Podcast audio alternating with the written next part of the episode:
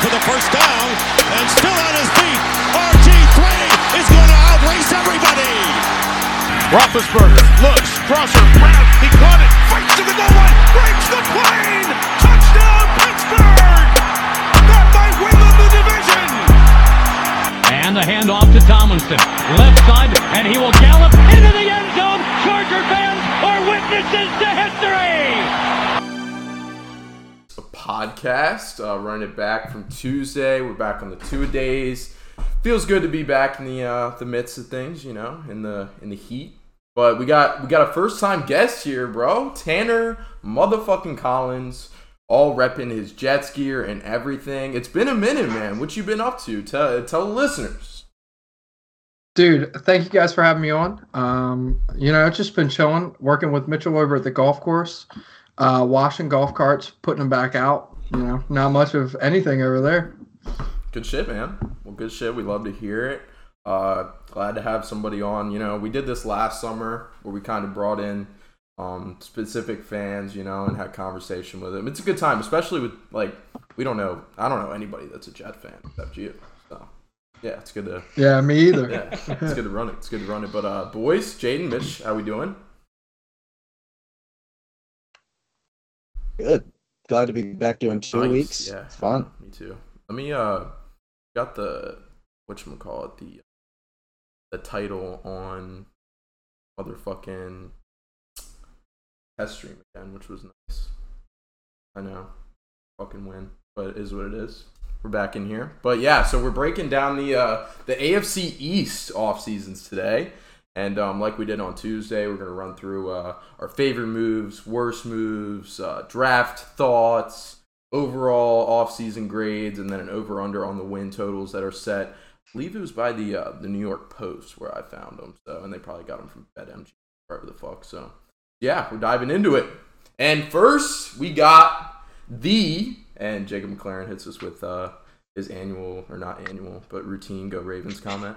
Appreciate it, man. We actually had that episode on Tuesday, so we'll be yeah we'll be light on the You Ravens watched it. content, but um but yeah. All right, so without further ado, let's dive into the AFC East, and of course we are leading off with the New York Jets, man. So a little recap of their offseason. I'll go ahead and read off the graphic.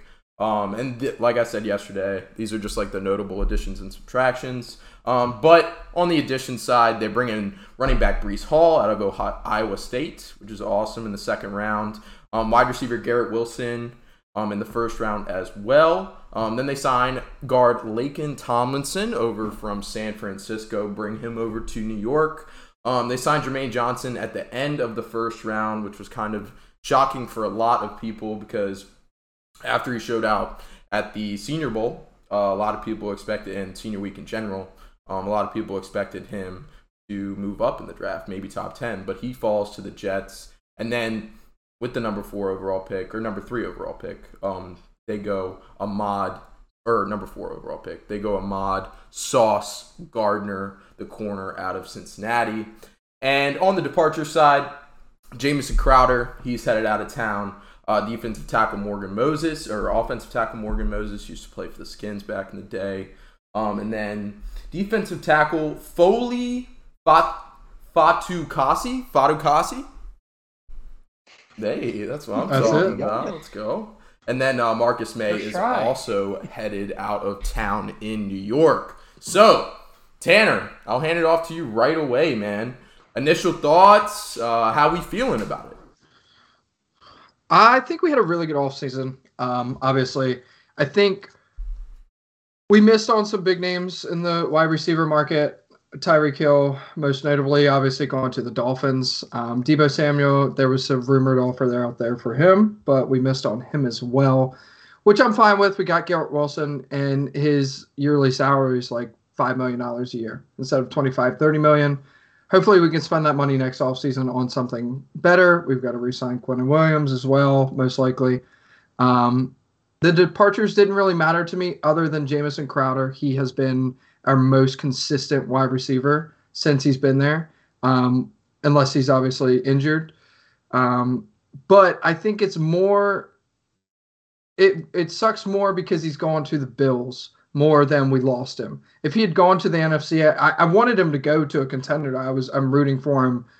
Well, I was going to root for him obviously on a contender, um, but him going to the Bills is just an upgraded Cole Beasley, um, which really sucks that we've got to face him and Stefon Diggs twice a year. But I think I think our off season was really good. I think we killed it in the draft it was insane to get Jermaine Johnson. I was watching it with my friend Mason. I was just like, dude, this is the one. This is the pick. We're going to get him. This is it. This is the one. It was like from 12 all the way to 26. And then they said we traded in. I couldn't believe that we actually did it. So I think we had a great draft. I think we had a really good offseason, filled a lot of holes instead of spending money, you know, all willy nilly, kind of like we used to. Joe Douglas has a plan, so I trust him. Oh, yeah, man. And you got Robert Saleh over there leading the crew.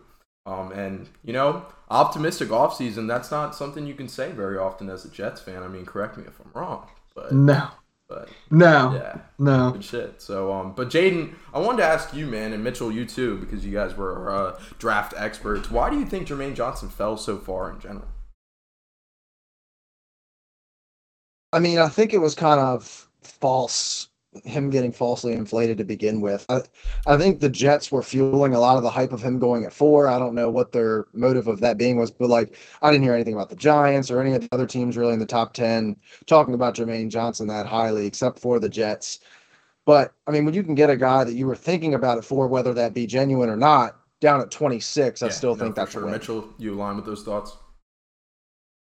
Yeah, he pretty much ended up where they initially had him going because he only had one true breakout season. A lot of the stuff around draft time is just a lot of hype to see if someone bites and leave someone you really like available. And the Jets had two picks in the top 10. Maybe they were trying to get someone to bite within the top 10 on a guy they only kind of like, maybe at the moment, because they did wait until 26 to get him. And it left Garrett Wilson wide open for the taking for them.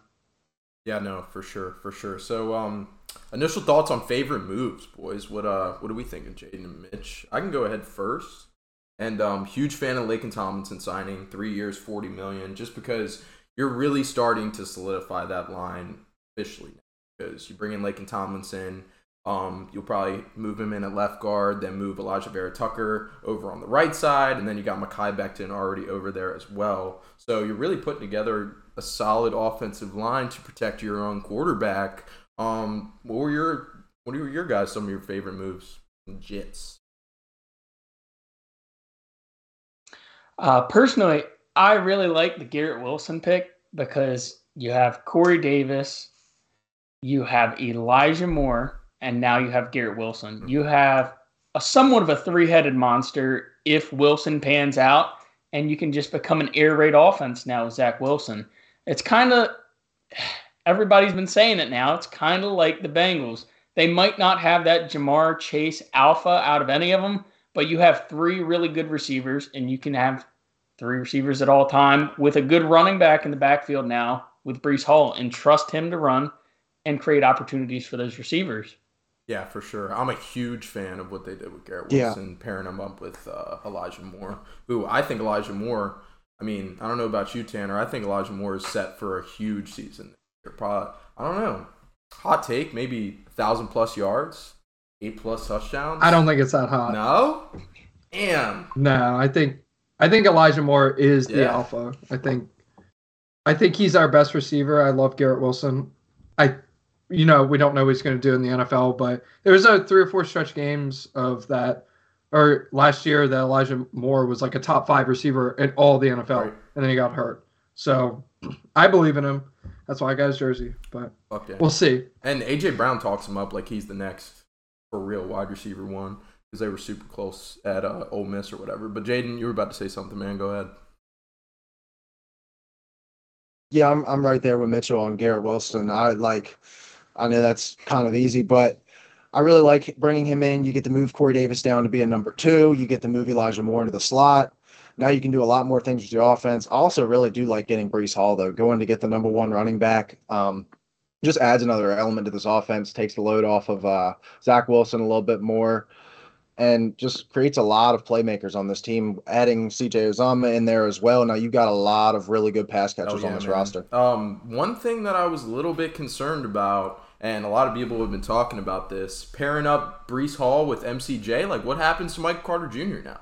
I mean, I was a huge fan of Michael Carter Jr. last year. and I mean, could definitely be a running back by committee. But Tanner, what are your thoughts there, man? You like the running back duo you got now? Yeah, I love it. I, I thought Michael Carter last year, every time he touched the ball, he'd get an extra three or four yards. Our line was really bad and banged up, so he really only got three or four yards of carry. But he doesn't have the home run hitting speed that Breece Hall does. Um, and he was in a, a, backfield committee at North Carolina with Javonte Williams. He was never the number one there either. I think this fits him very well, and I think it fits Breece Hall very well too. I think you know they they always talk about it getting home run hitters, and Breece Hall is a home run hitter. So I'm totally fine with that pick, and I think it'll help Michael Carter more than it'll hurt him because I don't think he's actually can carry the ball 20 times a game. Right, right, got you, Jaden Mitch. You guys kind of fucking with that mindset. You guys think it'll be a solid running back by committee, or one guy overtakes the other, or you think they'll really complement each other well? What what you think? I mean, with the LaFleur offensive scheme, they're going to run that Shanahan style where they do like a committee there. So having Breece Hall there with Michael Carter does make a lot of sense. I do feel like Breece Hall is going to produce a lot more. So, like fantasy purposes, he's definitely your guy. And I feel like Michael Carter is going to kind of fall by the wayside towards the end of the season because those, even though they do usually do a committee there, by the end of the season, you start seeing that guy that's getting the bulk of the carries. And I do think that's going to end up being Breece Hall, especially with the assets Fair. that they've invested Fair. into him. All right, so um, worst moves overall by the Jets. I mean, we haven't really talked a whole ton about the negatives. I mean, they've they had a fucking great offseason. You know, a lot of it came in the draft, and I mean, could we? Is it comfortable to say that they had the best draft, or is that overstepping? I think it's a. I'm still safe. opting. With, I'm still opting with Baltimore's draft. Top three at least. Jets are definitely like top two. Yeah, top two, top three for sure. Um, but any worse moves that pop off the page to you guys? Uh, Morgan Moses definitely hurts because he was cheap to the Ravens. That's the main reason why. And now you have to see if Alijah Vera-Tucker can be that right tackle at this point, especially with Mekhi Becton kind of still looming with those rumors about him maybe not being fully healthy at the moment. I think they're going to end up rocking yeah, Fant so at too. tackle and then keeping mm-hmm. Vera-Tucker inside. Yeah, because they, I think they gave him a little bit of money either last offseason or the one before that, and then keep Vera-Tucker guard. I was always like a big believer that they would take a tackle. Like I thought they were going to get Evan Neal. I did that in almost every mock draft we did, um, just because they had two top ten picks and they had the ability to do that. But I, I really like the fact that they were able to put a lot of stuff around Zach Wilson. I don't think that I could say that there's anything that I wish they did a little bit more. Um, like maybe go get an edge guy because like the whole thing is you know Saleh loves his edge guys and in San Francisco they've typically neglected corner and they seem to go be going an opposite way here. But I mean, Sauce Gardner's a fantastic player. You get him at number four overall. I think that's still very um, good. Tanner, value. were you like head over heels for Sauce over Derek Stingley? I mean, yeah, he's. I know that Derek. Stingley oh my god, I but... man, I love Sauce Gardner so much. He was my favorite player in the draft. I, Mitchell and I have talked about this privately. Like, I didn't think that we'd take him. I told Mitchell the week of the draft, I was like, that's who I take. I don't think they're going to do it. But there was a really interesting interview where they asked Robert Saleh and they asked uh, Joe Douglas about Kyle Hamilton actually earlier on in the draft process. And, like, would you take a safety? And they said, we'll take a unicorn at any position. It doesn't matter what position it is. We don't really care about positional value. And that stuck with me because everybody's like, oh, cornerback. Like our top beat writer was like, oh, they don't care about cornerback. It's no way it's going to be Ahmad Gardner. He was the unicorn. He's 6'3, 220, runs a 4'4. I mean, he he didn't allow a touchdown in college. I mean, this kid is legit. He's a legit shutdown corner. And your edges can have another, you know, quarter second to get to the quarterback when that happens. And that makes all the difference. So what do you say to those people that are like, oh shit, you know, I mean, he didn't allow any touchdowns in college, but he did play at Cincinnati. Who's he really going up against? What what's your clap back to that? I mean, he shut down Jameson Williams. in the in the uh, what's it called game. Like just completely took him off the map. He got six. I think he got 60 yards. One of them came on a 40 yard reception where Jameson had to dive for the ball and Ahmad was in his pocket. I mean, he's just going to go prove it. He's Yeah, I mean, I guess it's the return of uh, Revis Island slash Sauce Island. How quick do you think Sauce gets his own like hot sauce or like he's got to put the? Is it going to be a hot sauce? Is it going to like what kind of? I mean, that's in New York, the marketing capital of the world. I mean, shit, you can make millions of dollars off of your own sauce, man. How quick does that happen? This is the shit we need to talk about. I know. I'm surprised it hasn't happened already. But he had Yeah. he had that sick chain. Yeah. Tabasco and That- Frank's that Red Hot sweet. are on the phone right now. I mean, Yeah, I'm No. surprised. I'm it surprised that hasn't didn't happened. happen last year in college with the NIL stuff. I'm sure it did, but at Cincinnati, who hears about NIL deals? No one. Fair So- enough. So yeah. All right.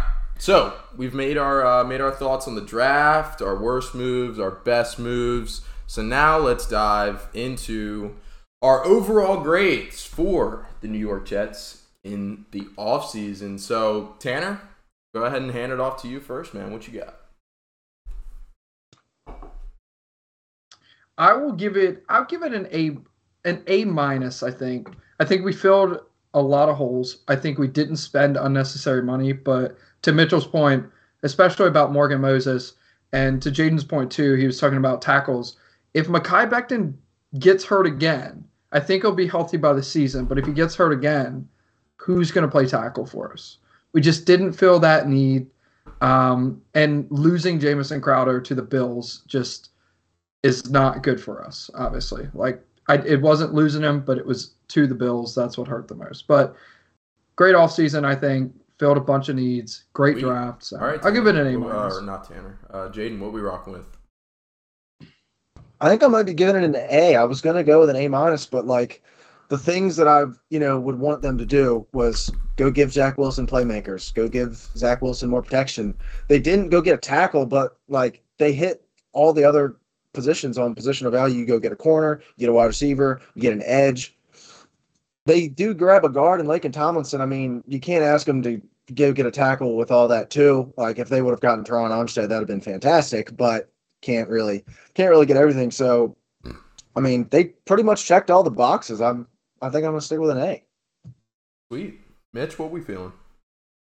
I I'm pretty optimistic. I'm going to give them an A plus because Oh, they got a lot of young, cheap talent. That's the thing. You got all those positional players at receiver, now cornerback, now edge rusher. You the quarterback himself is still in the rookie deal. You can go out and pay money for a tackle, maybe next off season or something if it's not panning out with Becton. But you have to build around your quarterback and get those skill positions that are ridiculously expensive and just climbing further and further the receiver position. I think they nailed this offseason, and Morgan Moses hurts a little bit, but looking forward, you're not going to be competing for the Super Bowl this year, I don't think. And you can find your right tackle next year. And for right now, you have Mekhi Becton, who is a starting left tackle in the league. Yeah, for sure. I mean, I agree with all that. I loved this offseason. I'll go ahead and be a little less drastic. I'll go ahead and say A. I'll be a little uh, a little less excited, but still super happy with the Jets did. I mean, for a team like the Jets with a young quarterback, you can't think you could couldn't dream up of a better offseason. I mean, you surround him with the weapons. Um, you already got Corey Davis there. He might return to form this year, but you've got Elijah Moore and you've got Garrett Wilson now.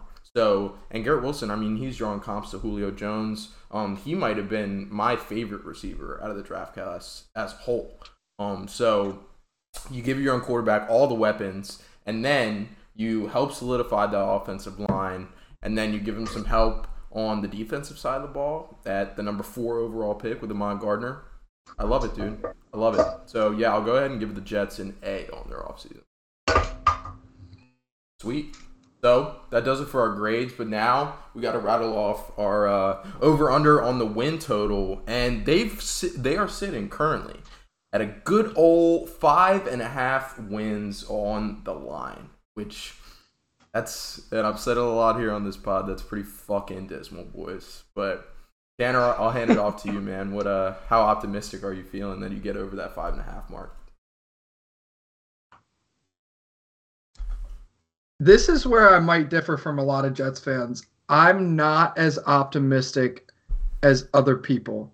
I don't think it's out of the realm of possibility. I think it's a same chance that we win seven or eight games that we actually only win four. Um, we have a really tough schedule. Before the bye week is an extremely tough game. The games that or the teams that we'd like to play at home, we actually play them away. The really good teams that you'd like to play at home, maybe get a chance to steal one when they're on the way. We play them on the road. So I think we I think we win six games. I think six games is six or seven.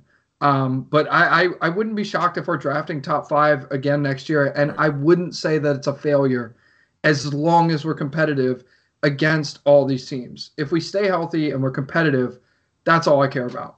I, if we can play into the fourth quarter, there's so many games. I mean, I've watched so many games now that it's like halftime, we're down by 20 points. So if we can be competitive to the fourth quarter, and we were a lot of the times at the end of last season when Zach Wilson came back healthy, if we can do that, I think we I think it's a successful season no matter the wins. And then next year, if we don't make the playoffs, then it's a problem. But I I'm I'm gonna say six wins. I say we go six, six- and what is it, eleven six now? and six and 11, ten. yeah. I don't even know what it is. Six and eleven? Yeah.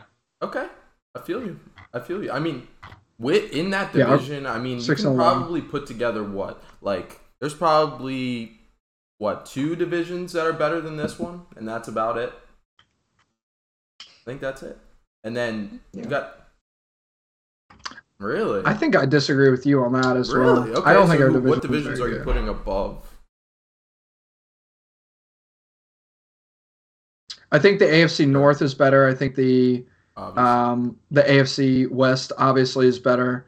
I think we're probably, I would say that we're on par with maybe the NFC South. I don't think the Dolphins are very good, and I don't think the Patriots are very good. But that's just my personal opinion. I don't like Tua. I don't think he's a good quarterback, and I don't think that bringing in Tyreek Hill makes him any better because he doesn't fit Tyreek Hill. I I've always thought that if Tyreek Hill came to us, it would have made us a playoff contender because Zach Wilson can throw the ball 70 yards down the field. He's very similar to Patrick Mahomes in those ways. Tua Tagovailoa cannot do that. He is not that type of quarterback. I just don't think he makes them that much better. Um, but that's just, I mean, I've been wrong. O- Obviously, the Bills, I think, are the best team in the NFL. They had a couple holes. They filled them with elite players. They're they're going to cakewalk the division. But I, I see our division more similar to like the NFC North, where it's like the Packers and the other three teams. And maybe one of the other three teams sneaks into the playoffs because they play bad teams a lot. Like the And Bears or the Vikings have over the division. But now, like, I mean, there's all this hype over the Pats what they did last season, and obviously the Dolphins. There's all this hype, and the Bills are the favorite to win the Super Bowl right now. So I don't know, man. I'm still sticking with my opinion. I don't know. Yeah. I think they're far away from that North. That's just disrespectful. It's Aaron Rodgers and everybody else. Um, but then like you got like the NFC North or the NFC, not the NFC North, the NFC West, and then um, the other two divisions that you mentioned. Um, I would probably put three ahead of them, I guess, because at AFC, um, AFC North is fierce. So, but all right, NFC West is probably better. you think? NFC West, yeah. The NFC East NFC might West be better. is I think the NFC Eagles West and the has Cowboys. Seattle, who like They just might be the worst team in the NFL next year. Yeah, Yeah, but then then you it's they're kind of dragging it down a little. But everybody else. I don't know. Yeah, dude, I've, I saw a talk today, and we'll talk about it when we get to the 49ers talk in a couple weeks or whatever the fuck. But heard some people today talking up uh, Trey Lance, Josh Allen type MVP talks. Like, he's going to play like Josh Allen this year because apparently Trey Lance had a broken finger last year, and it was like inhibiting. Ah. Yeah. Inhibiting his ability, but he So naturally, he's going to be like the second best quarterback in the NFL this year. Rumor has it. Rumor has it, man. but oh, Tanner, uh, before we uh, ask for or get into our other over unders, I wanted to ask you, man, what do you think of uh, Zach Wilson going into this year? Do you think he's gonna take that big next step? Because we've heard Tony Romo talking a lot of shit about that. I think, yeah. I think he does. I I think he takes a massive jump this year. Every beat writer has said he's bigger, he's stronger, he's quicker, and he's quicker mentally. That was the thing last year that he struggled with. It was clear he has the talent to extend the play after it's three seconds. He's got the Patrick Mahomes in him. He's got the Josh Allen in him. Where you saw it in the Tennessee game, the only time we scored a touchdown is if he had to scramble out of the pocket. He was awful reading and going through his first, second, third progressions. He's much better this year, from what I understand. So everyone's hyping him up, but I feel like they always hype the Jets up just so we can fall on our face every single season. I feel like like last offseason they were hyping us up and I'm like we're not that good. We're not a good team, you know. But Yeah. I don't know. Oh, one more thing I want to talk about. We haven't talked about big key addition this year. We got him last year, didn't Mm. play at Carl Lawson, breakout season, 10 12 sacks this year with Jermaine Johnson on the other side. That guy, Carl Lawson, is a monster. He was a superstar in camp last year until he tore his Achilles. And every Jet beat writer and every Jet fan knew when he tore his Achilles, our season was over. Because that guy, every single day, get 10, 12 tweets. Carl Lawson just made an insane play. Carl Lawson this, Carl Lawson that. He's going to have a breakout year this year if he stays healthy. Fuck But man. I think he's gonna have an insane year. optimism. Uh, Mitchell, I'll go ahead and toss it to you, man. What you got for uh, you going over under five and a half wins?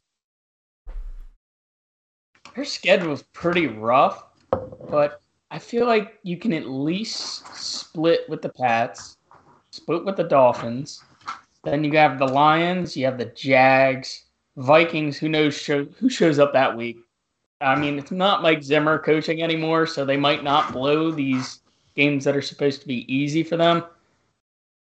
And the Bears are on there as well, so I think they can find a way to sneak out six wins because they may catch one of these teams with a lot of injuries that are one of the higher touted teams in those first nine weeks. That's pretty much a gauntlet for them. They'll be happy to leave with three wins out of there, but that second half of the season after the bye week, they should be above 500 because it is not hard for them. Okay, good shit. Good shit, Jaden. Yeah, I'm I'm kind of with Mitchell there. It's gonna be rough for that. Obviously, like we've talked about, those first nine weeks are absolutely brutal. Like, it would not surprise me if they walked to the bye week at 0 and 9. Like, it really wouldn't. That is a freaking gauntlet to start. Um, but you do have a very, very nice second half. You get Chicago, you get Detroit, Jacksonville, Seattle. Those should be four wins. Um, but I think ultimately the goal of the season is just you got to find out 100% if Zach Wilson's the guy. I think everybody in the organization right now is fairly sure of it. I think a lot of people are, but you have to know because this is a loaded quarterback class that we're supposed to walk into.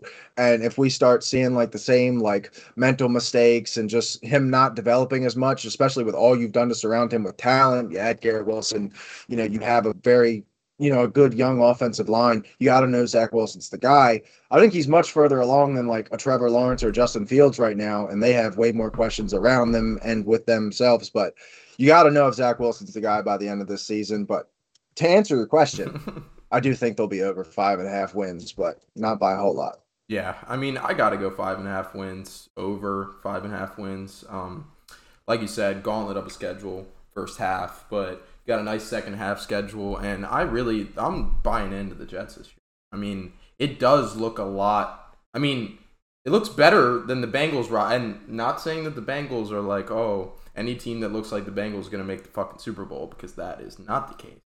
But I think it is starting to look a little bit like the Bengals blueprint, but better because you brought in a little help on that line, and that line is already 20 times better than Cincinnati's was last year. So, and then you've got Zach Wilson, who, Better corners, right, better corners, and you could put Zach Wilson could put up the numbers that Joe Burrow did last year. I mean, it's possible for sure. So, yeah, I love the Jets this year. I'll go over. I'll go over um five and a half wins, and I would put the projected. I would put the projected at eight, and that would mean they're eight and nine. So yeah, I'll go ahead and eight. Wow. I know, man. I know. Have you I I would take. I'd be so happy with eight wins. You don't even understand. But I will say, if we went one in sixteen and beat the Ravens week one, I might be happier than being eight and nine. you. Just I you. saying. I would love to beat the Ravens. Nothing more would make. I mean, that's my Super Bowl. Is the Baltimore Ravens week one? It's a shame it comes week one, I one, mean, but shit, man, week one for a Could lot you of imagine? teams, it's fucking the Super Bowl. Might as well be because you get to see all your new players and new threads, and then like, and then the real problems start with the season. So, got one, especially as a fucking The, Ra- the Ravens are my Super Bowl every Yeah. year. So right? I, yeah, Jaden and Yeah. I same boat.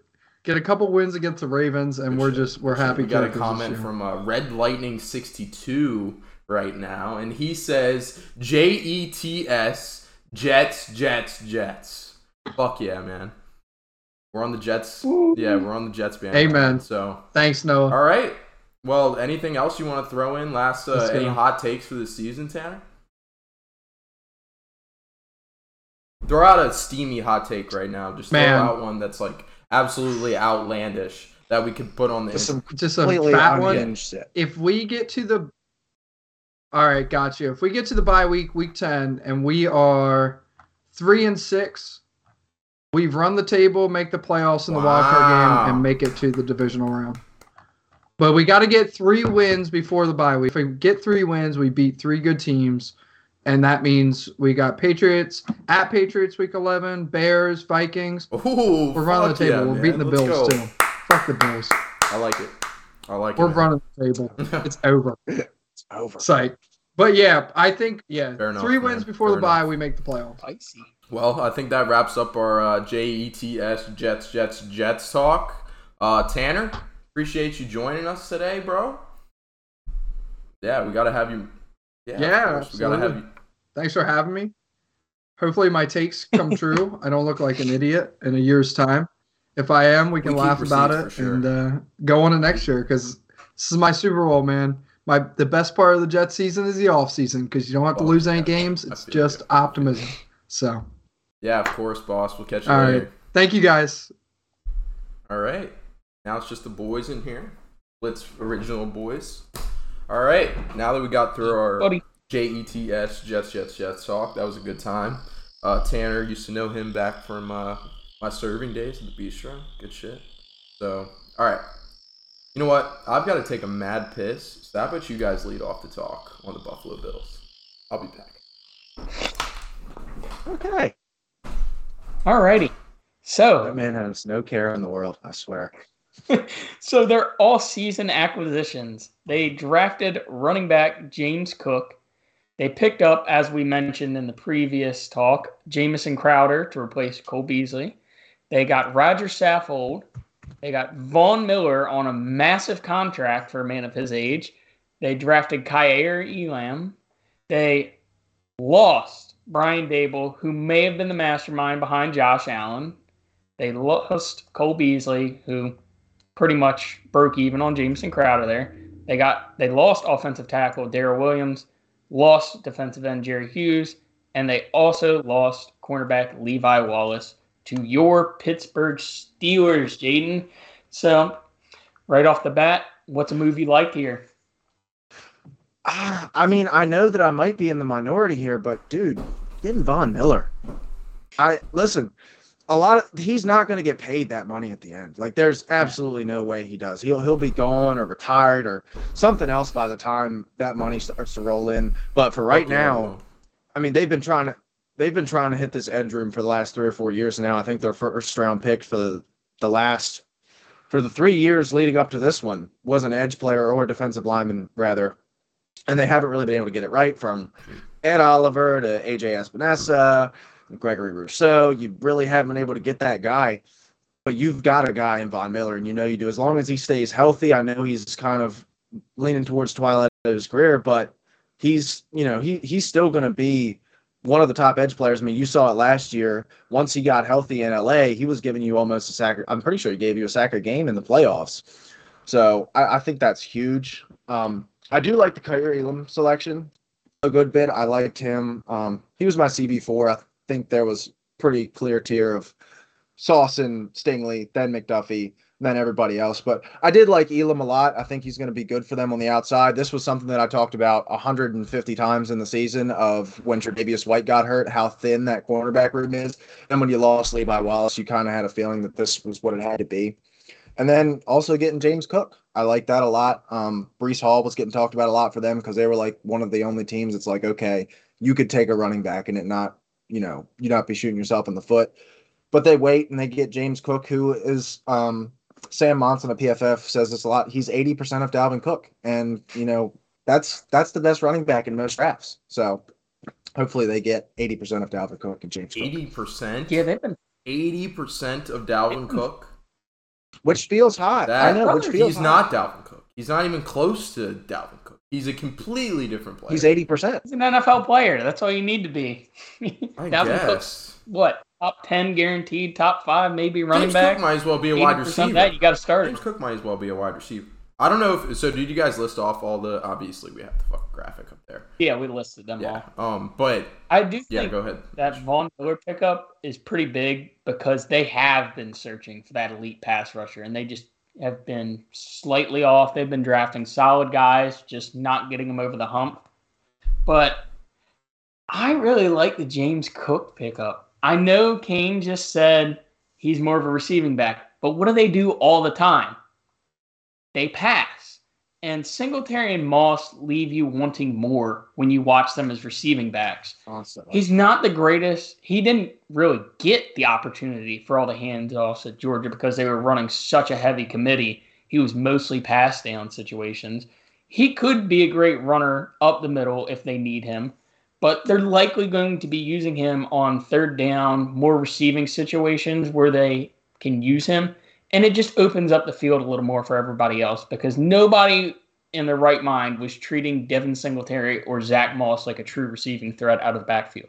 I will say that you said great in between the tackles. That's just not going to happen. Um, Zamir White was the. I mean, he was the only one. I said he could be. could be. I mean, he didn't get a lot of It wasn't like the D, the Georgia defense. You know, it was Zamir White. It was James Cook, and then I believe there was one other. But Zamir White was the main in between the tackles guy, and James Cook was the receiving guy. It's not like he was buried in some super fucking deep backfield. No, he's just he was the receiving back because he can't run between the tackles very well. So, I I'm a fan of the James Cook signing just because, but Doesn't sound like I I'm a fan. really doesn't. I'm a fan, but I'm I, I'm cautiously optimistic because we've seen what Devin Singletary and Zach Moss and Zach Moss was I believe he was second round pick when he was drafted, and Devin Singletary I believe was also a pretty fairly high draft pick. So I think that, I feel like Devin Singletary was a first round pick for some reason. here, let me I'll I don't here, know. let me look it up. I, I I got it. I'm looking up Zach Okay. Moss right now, but you can go ahead. talking. But yeah, I mean, you sw- uh, swung and missed on those two receiving backs. So I don't see the difference between a James Cook and guys like Devin Singletary and Zach Moss. It feels like you're just about to make the same mistake Well, but for okay. a third time. both got both guys were third round picks. So James Cook, prospect wise, was better than both of them, or is better than both of them. Um, honestly, man, I I like it because you don't you don't have a receiving threat with Devin Singletary. Um, he's he's just not that guy. Um, I don't I don't think he'll ever become that guy. And you don't have that with Zach Moss either. Zach Moss, fifty one point seven receiving grade. Um, Devin Singletary, thirty nine. So James Cook's going to alter, come in and be your um, immediate best receiving back. And quite honestly, Josh Allen is your between the tackles running back. So you you don't need that, but getting a guy that can catch balls out of the backfield like that and kind of like what maybe like what we were talking about la- this time last year with Travis Etienne, where he plays a little slot receiver, that could be that could be very interesting for James Cook as a player, James Cook's fantasy production, because somebody's going to get kicked out of this room. It's it's either going to be Zach Moss or Devin Singletary. I don't know who it is going to be yet. It felt like that all year last year, especially for fantasy, was like it's Russian roulette. You could get both. Of, you could get one of them. You get neither of them. You get both of them in any given week. But somebody's going to have to fall out here. And quite honestly, I think it's going to end up being Devin Singletary. He's hmm. just he he had a chance to be the guy for a while, and then Zach Moss he gave the chance to Zach Moss by Zach Moss never looks so becoming that, better. and now to James Cook. He looked so much better. But uh, uh, blah, blah, blah, blah. Tanner actually agrees with you. He says Devin Singletary is gone out of there. Uh, Mitchell. Yeah. So I guess you're I guess you're a fan of the James Cook.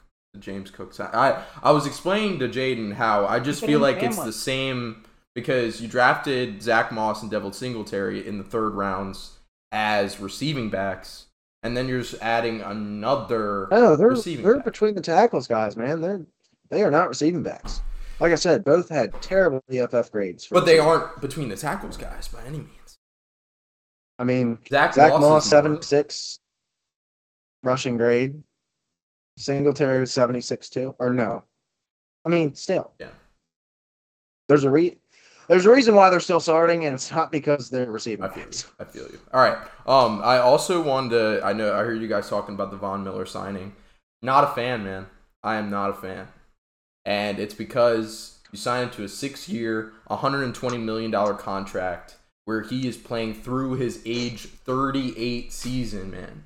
Age 38. He'll be 39 when he hits the market, and I know it's Von Miller, but this is not the Von Miller of old. This is not prime Denver Von Miller by any means.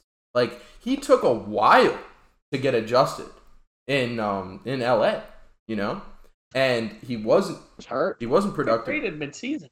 Yeah, I know, I know. But Yeah. I feel like a effective prime Von Miller would have just stepped in and done fantastic. And also, Well, yeah, I mean he's he's not prime No. Von Miller anymore. I mean nobody at that age is going to be, but had an eighty eight point seven PFF grade last year.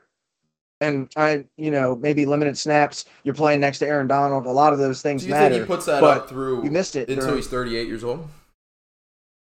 No, You but during your little They're bathroom break, championship window we were now. talk- That's what they're doing. Yeah. that he will not finish that contract. I can promise you. The NFL, it's not guaranteed money. He will be cut probably when he's 35. So all of that is unreal money, and he's going to give them, you know, a legitimate number one edge that they've been looking for for the last three years, or you know, hell, the last five, six, seven years. I mean, Jerry Hughes is a fine player, but he's he's never going to be a number one edge, and even he's gone now. So you needed a Von Miller to come in. I mean, he was the best edge available. I, I it's got to be. Yeah, was I don't he know the how it best isn't, edge especially with available, the state though? of your team. Was he right the best edge available though? Because a guy like Chandler Jones, What? He signed a three-year, fifty-one. Who is just as old? Yeah, okay, but he signed a three-year, fifty-one million dollar contract. Three-year, fifty-one million dollar Yeah, that's- contract. So if you multiply that by two, which would be Von Miller's deal, that's less than Von Miller got. And I, Again, But he's Von Miller's going to play uh, probably the same amount as Chandler Jones, and Chandler Jones had five sacks in week one and finished with ten and a half sacks. I'm just get, I'm throwing out the other contracts that edge rushers similar to Von Miller production got, and Chandler Jones is one of those guys, and Randy Gregory's another one. Five years, seventy million dollars, and Von Miller's getting six years, hundred and twenty million dollars. Like I get it, Randy Gregory has his off the field concerns, and you're not sure if he's gonna play every game. But like, come on! Like, how far off is Randy Gregory from a guy like Von Miller, who's in the later part of his career? Pretty far, in my opinion. Mm, I'm not big Yeah. on Gregory. But to make that much of a jump, to make a He's consistent game in and game out as opposed to Gregory. Gregory just flashes it. Same thing with Chandler. Not to Jones. mention- Chandler Jones is spottier than a Dalmatian. He rarely shows up. He had five and a half sacks and I think hardly that's matched that the rest of the year. Jaden, what were you gonna say? spottier than a Dalmatian. Um, but not only are you bringing in, you know, a very talented Von Miller as a player, you're also bringing in somebody who can help move along these first round picks that you've invested in, your Gregory Rousseau's, your AJ Epenesa's, to, you know, maybe improve their game as well and give you production past Von Miller. Um, when he's gone, but I'm like you keep bringing up Chandler Jones. Von Miller is not gonna. He's not going to finish that deal. It's like a four-year eighty, maybe like even a three-year sixty. And with the way the money spread up, it's probably even less than that because it's all backloaded and he's probably not going to get to the back end unless we like, you know, see some career, you know, he he plays at top level until he's 38, which if he does, then great. And you've, you know, you're going to get the value out of this deal because, you know, with the way the contracts are moving now, I mean, you see it with quarterbacks, you're starting to see it with wide receivers. It's only a matter of time before it gets to these top edge guys. Um, $20 million a year for like an above average 37 year old Von Miller might be a good contract in five years. Like getting TJ Watt for 28 mil a year, you know, at the end of that deal, it's going to be fantastic. But, you know, obviously who knows on that. But right now, when you're trying to win a ring like Buffalo is, I think Von Miller, I mean, I think that's a great signing. Uh, Taylor hops into the comment section, uh, and he said his deal is essentially a three-year, fifty-two and a half million dollar deal, as in Von Miller. But the exact same as Chandler. yeah, Jones. one and a half million dollars more actually, for the record. Well, he's better. Um, He's All a better that money in the player, back half is imaginary. Banner, so- It's Taysom Hill money. Banner says if they win a ring, it's worth 120.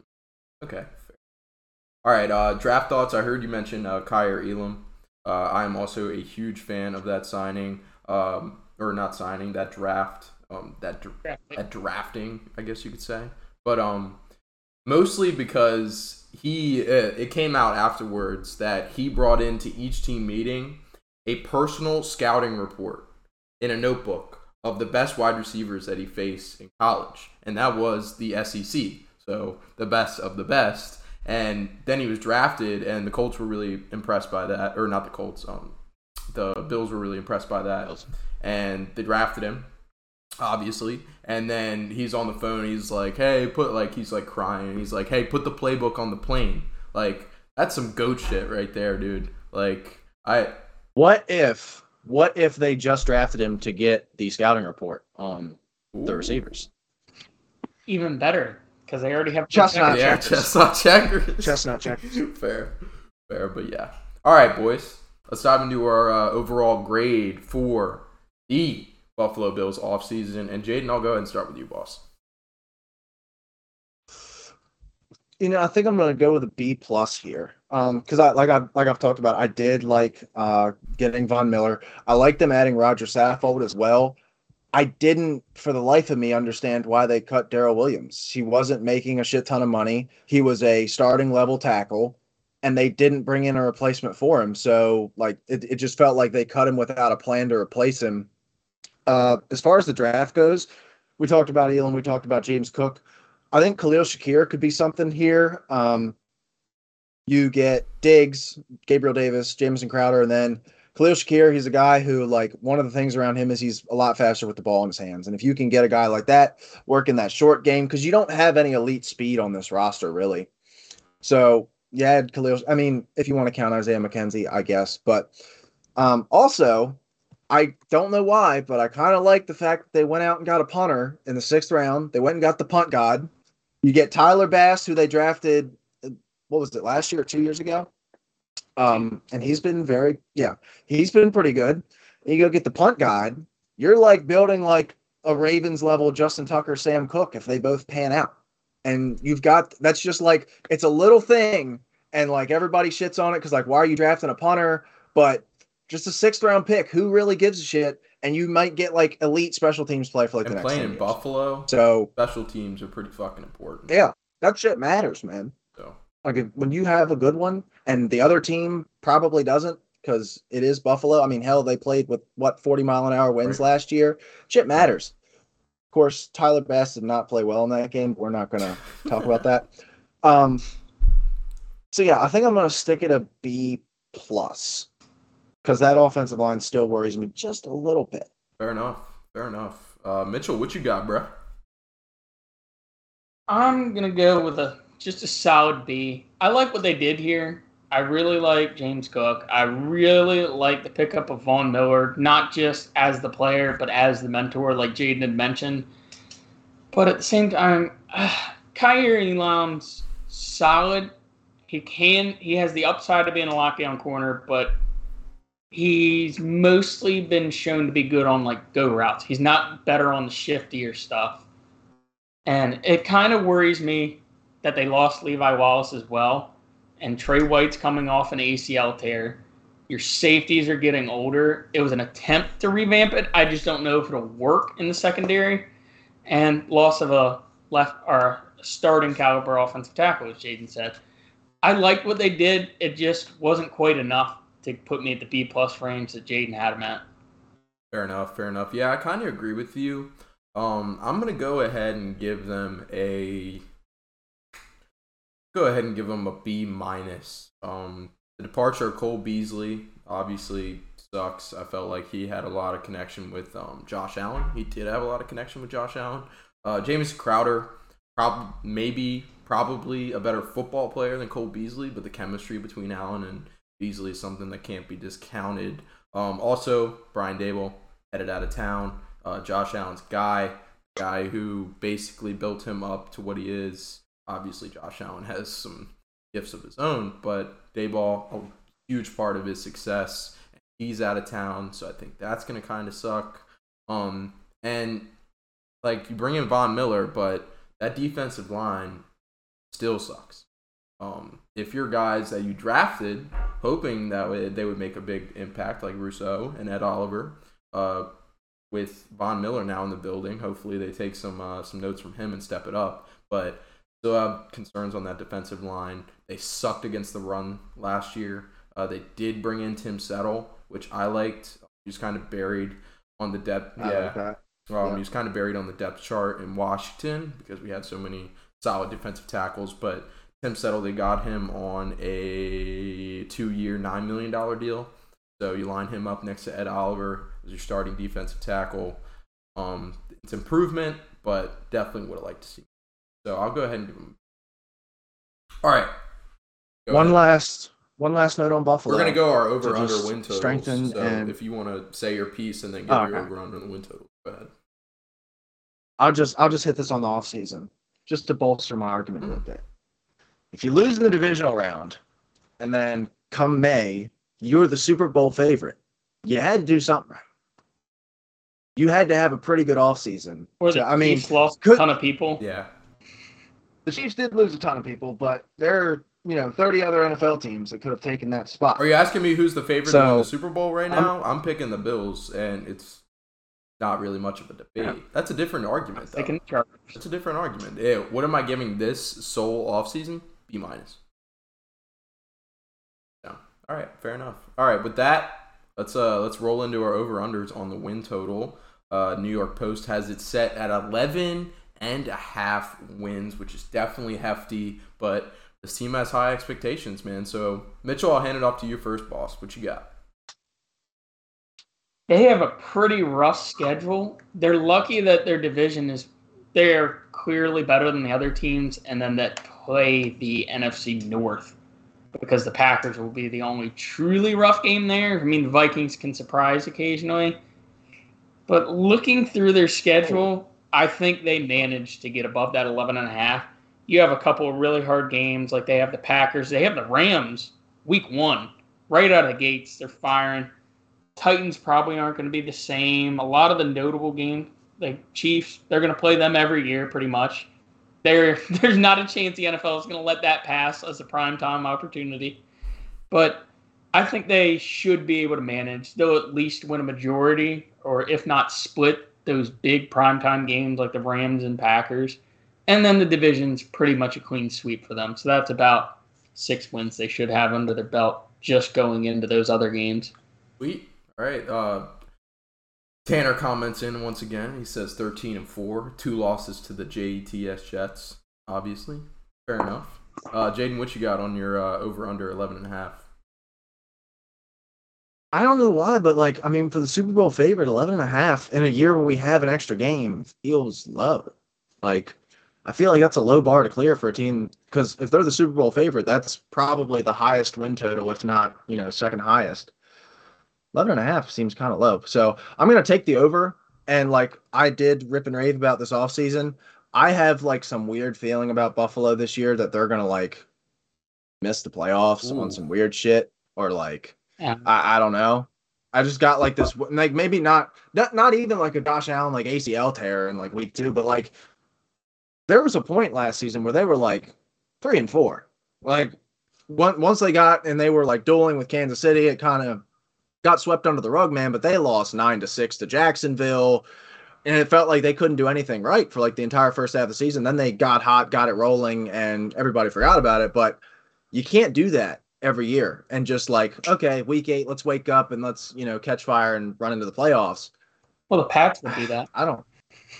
Yeah, and I mean, it's not like their schedule like severely conflicts with them doing that because they do have a pretty tough start. Like their first seven games are against teams that, except for Miami and Baltimore, but they probably should have been a playoff team last year if they were healthy. All teams in the playoffs, and then they get a cool down towards second half of the season, kind of like the Jets do. So I'm gonna go over, but just don't be surprised if like some weird fluke shit happens with Buffalo and they kind of disappoint. Well, I think the weird fluke shit that would happen is Brian Daboll's offense not being there anymore. You know, and I feel like that might play a significant role. Obviously, Daboll probably set it up to have a decent mind at the who's playing uh, OC over there now. Know? But he set it up pretty nice. I'm sure Daboll handed off the lessons to him. Um, but I think if Ken Ken Dorsey. Dorsey, yep. Um, but if some fluky shit were to happen, I feel like it would be something around maybe the offense should not look.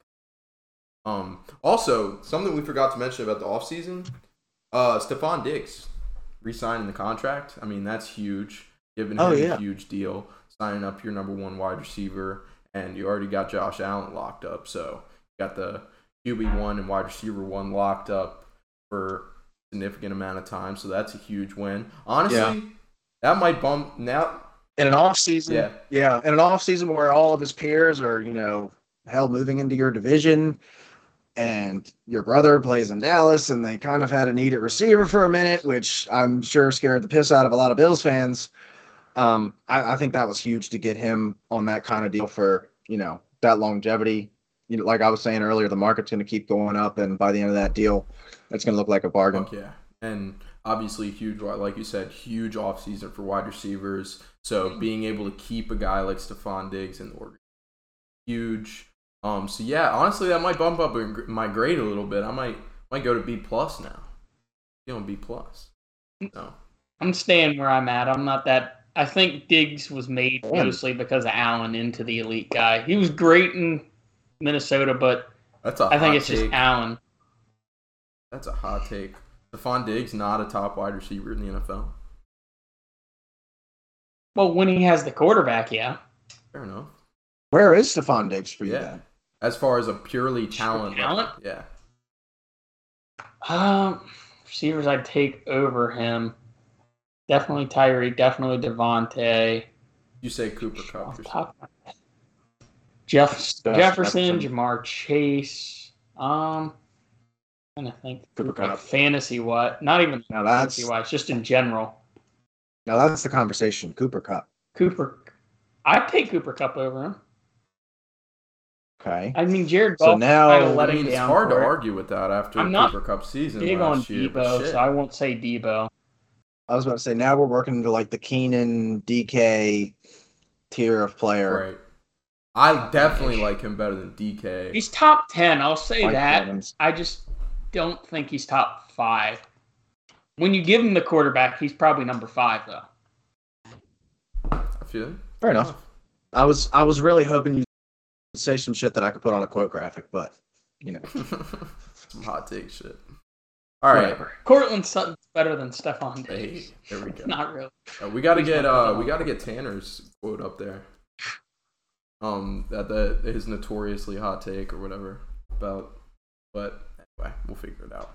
All right. Uh, for win totals, yeah, I'll go ahead and go over 11 and a half. Um, can't say anything else that you guys have already said. Um, huge fan of the Bills. Obviously, they're Super Bowl favorites right now. Um, yeah, I'm rocking Josh Allen MVP campaign probably. I mean, to me, Josh Allen's probably my favorite for MVP. I don't know about you guys. Does he have the narrative though? That's the question. And like Losing and we've got plenty Patrick of time from the Mahomes build set in narrative. the AFC Championship in overtime due to some BS overtime rules. What do you mean? Does he have the It narrative? wasn't the AFC. Yeah, but that's not like- So Yeah, okay, so Brady Brady will always have the for until he's retired, he will have a narrative because he's old. Aaron Rodgers had it last year with, you know, the whole COVID thing and how he missed time and then the contract. Now Rodgers got his contract. I don't really know if he's going to have that much of a narrative anymore. Stafford had it for a while last year because of where he was in Detroit and then he moves. I don't even know. Like, I've I, it's got to be Mahomes. Like, if you're picking a narrative MVP on May 26th, it's got to be Mahomes. Like, MVP you lose without Tyreek Tyreek, Hill, you're running in with this. Yeah. So your narrative, your narrative MVP is Patrick Mahomes as of right now. Patty Three months. Mahomes, Well, Aaron seasons. Rodgers, no Davante. Nobody wants to Yeah, see but, Rodgers win like, another MVP. I don't know because the thing is, Mahomes has never not had Tyreek.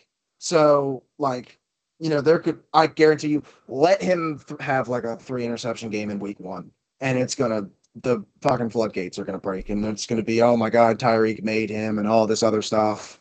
Also, Kelce, well, never mind. We have an AFC West episode coming out next week for this exact Exactly. conversation. All right. With that, let's move on from the Bills talk and let's dive into one of the busiest teams in the offseason, and that is the Miami Dolphins. So, on their addition side, uh, they sign Mike, or not sign, they hire Mike McDaniel from offensive coordinator out of San Fran to replace head coach Brian Flores after they fired him.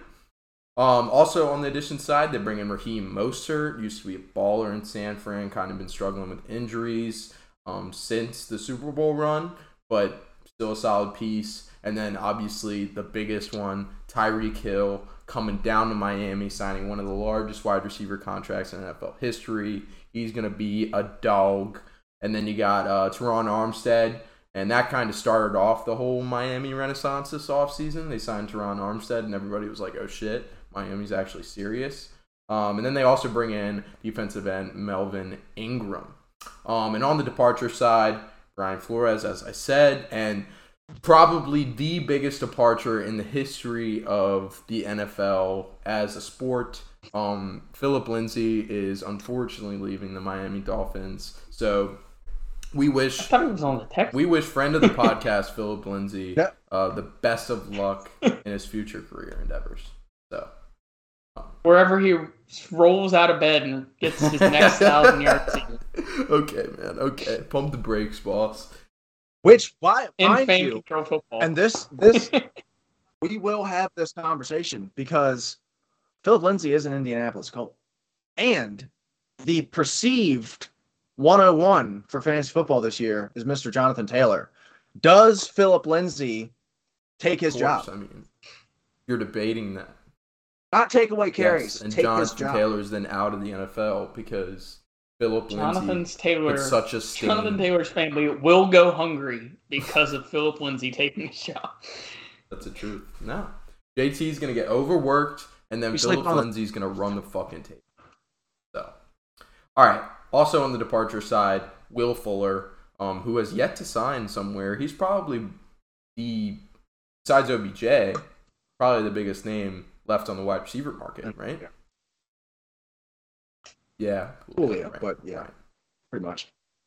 I would say he's the one with the. I mean, you can't even say he's got the least concerns because he starts every year with a damn injury. Unless he's So, on PEDs, he's Like, going to be it's just not a torn ACL or Yeah. yeah. All right, let's dive into our favorite moves, our worst moves, initial thoughts. Um, what we thinking, boys? Jaden, I'll hand it off to you first, my man. I mean, it's it's Tyreek Hill. Because I know Tanner talked to it like talked about it a little bit, like how Tua can't really unlock him. I don't think that he'll unlock him in the same way that Patrick Mahomes cut, does, obviously, but Tyreek Hill could be a very, very, very, very, very good gadget player. And I know that like taking arguably the best receiver in the NFL and putting him in a gadget role sounds dumb, but if you use Tyreek Hill like Deebo, he's going to win you football games, especially when you have a Jaylen Waddle there that can be a real receiver. And like, listen, man, I'm not I'm not a Tua person, but uh Tua non that little scary ass Twitter page is like kind of scaring me into it. So, I mean, there's got to be something going on. Like he was, you know, a top recruit. He did start for Alabama. He Tyreek was the Hill fourth did overall hype pick. him up I don't at like a Tua. practice interview today. Tyreek Hill. Said that he has had one of the prettiest balls that that he's ever seen. Oh. Um, which he has played for Patrick Mahomes, South Alabama, and JUCO. No, so Oklahoma State. I feel Don't like forget. Oh yeah, Oklahoma State. Sorry. Um, so if Tua isn't second on that list, I'm really worried about the Dolphins this year. But I, I, I still think Mike McDaniel's going to be able to find ways to unlock him. I also like them just loading up that running back room. Um, going to get Mostert. I didn't wasn't able to fit Chase Edmonds in this graphic, but since I couldn't find a good jersey swap for him, uh, he didn't make it. But he very well might be the starter, especially with Mostert coming off the ACL tear. You also get Sony Michel. Don't really know how much he's going to give you, but as a third running back, I'm cool with it. And that probably means Myles Gaskin's going to get like traded somewhere for a sixth. I would love to see Pittsburgh bring him in because we still desperately need a backup behind Najee. I mean, who the hell else is going to really want And then Gaskin Salvon, services? Salvon Ahmed was pretty fucking good Um, for a while and there too. Yeah. I mean, I think you you'd be comfortable saying we ha- we could get no more value than what we have in Ahmed as a fourth running back. Like that that is his value. I think Gaskin could be a solid third, if not a, you know, less Yeah, than stellar yeah, second. sure. Um but yeah, I, I like a lot of what they did this year. Just I, I think this is very obvious. It all comes down to Tua. Like if, if Tua takes the next step, you're looking at a playoff team. If he doesn't, this is one of those teams that we're talking about the same way we've talked about Denver, the same way we've talked about Washington for a long time. That they are a quarterback away from being a legit Super Bowl contender. And if I know that it's probably not going to happen now that the whole scheme has come out with Tom Brady, but his contract with Tampa Bay is up next offseason. And Miami does have, you know, a pretty nice situation for Tom Brady also has a pretty nice opportunity. situation set up with NBC. Yeah, but I mean, it, it That's doesn't. whenever he Fox, but retires. It doesn't. Yeah, it, it doesn't say that he's done after this year. It says whenever he retires. So maybe if he's like, I don't know, if for whatever reason Yeah, he's scared of making almost forty million dollars a year doing not not killing himself, then he could go to Miami. Um, and whatever other like if let's say Kyler comes available, I'm sure you know some would love him. Hell, I mean Jimmy G's got to go somewhere, right? He Yeah, I'm sure Mike in San Francisco McDaniel would Mike is McDaniel begging for Jimmy G to come back and be his quarterback. Dude, honestly, I wouldn't be So my opinion. Go ahead. because what? All right. Go ahead. Oh No, you- no. God damn man, you're Go so ahead. fucking nice fella. So polite Yeah, here in the Blitz beautiful. Pod.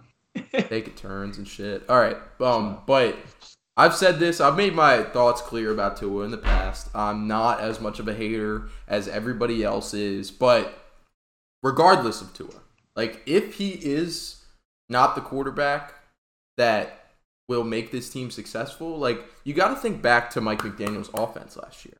Like that offense did not win or lose solely on the back of Jimmy Garoppolo. Like a lot of those wins and losses did not depend on the play of Jimmy Garoppolo. Jimmy Garoppolo had a ton of terrible games, but they still came out with the win.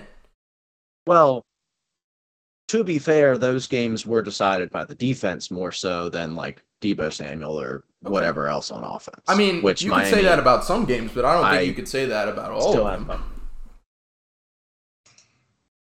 No, but I feel the majority would be attributed to the defense. Like Deebo Samuel's great, and like giving him that kind of role. But hell, you Well, the run guy is really what, like. Tyreek Hill. They put their hat on in the offense Yeah. when Jimmy G was fucking sucking it up. But my point is that a Mike McDaniel offense does not live and die necessarily on the quarterback. Obviously, quarterback is the most important position on the field, but it's a little less important in a Mike McDaniel offense.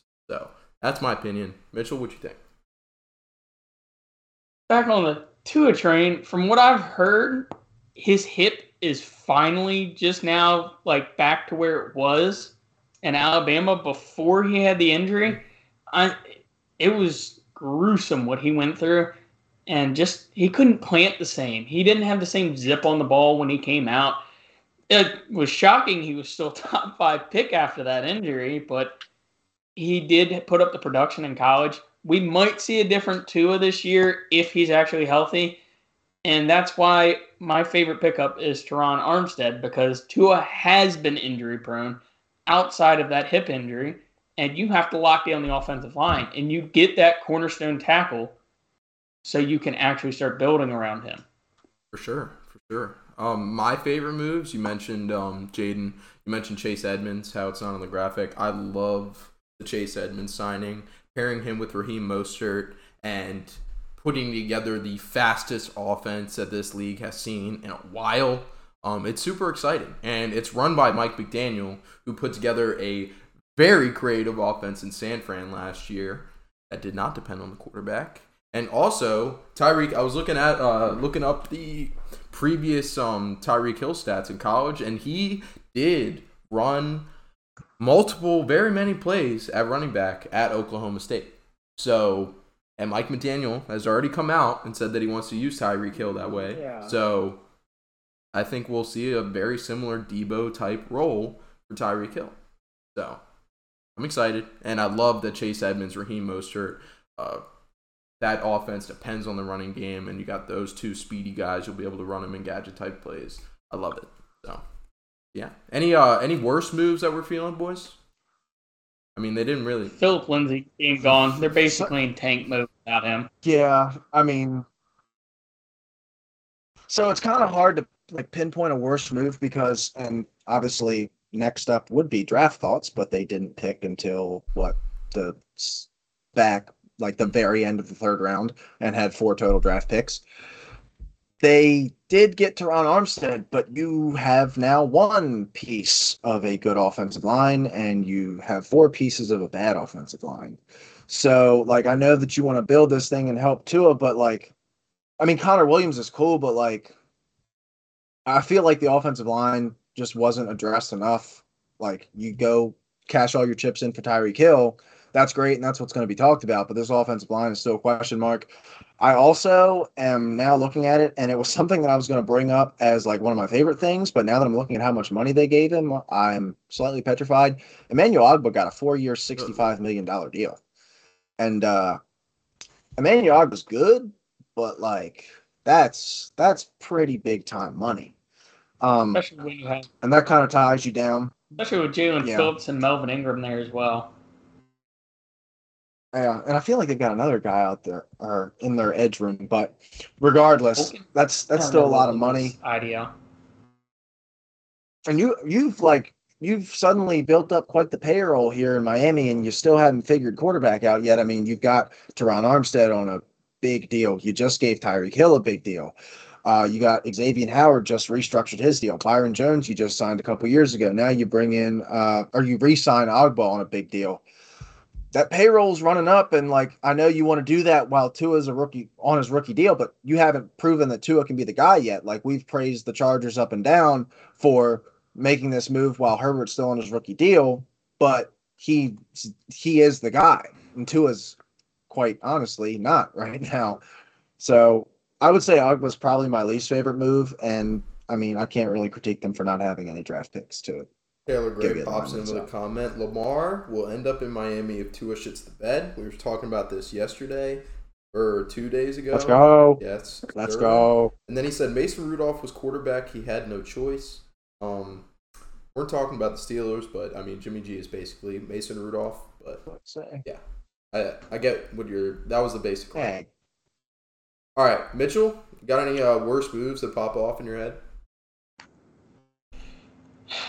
Not really. Um, it hurts to give up that many picks for Tyreek Hill because you Uh, can find a quality player in one of those Yeah, picks, yeah. but he's an alpha, and there's not a lot of alphas in this he did with Jalen You need to get him.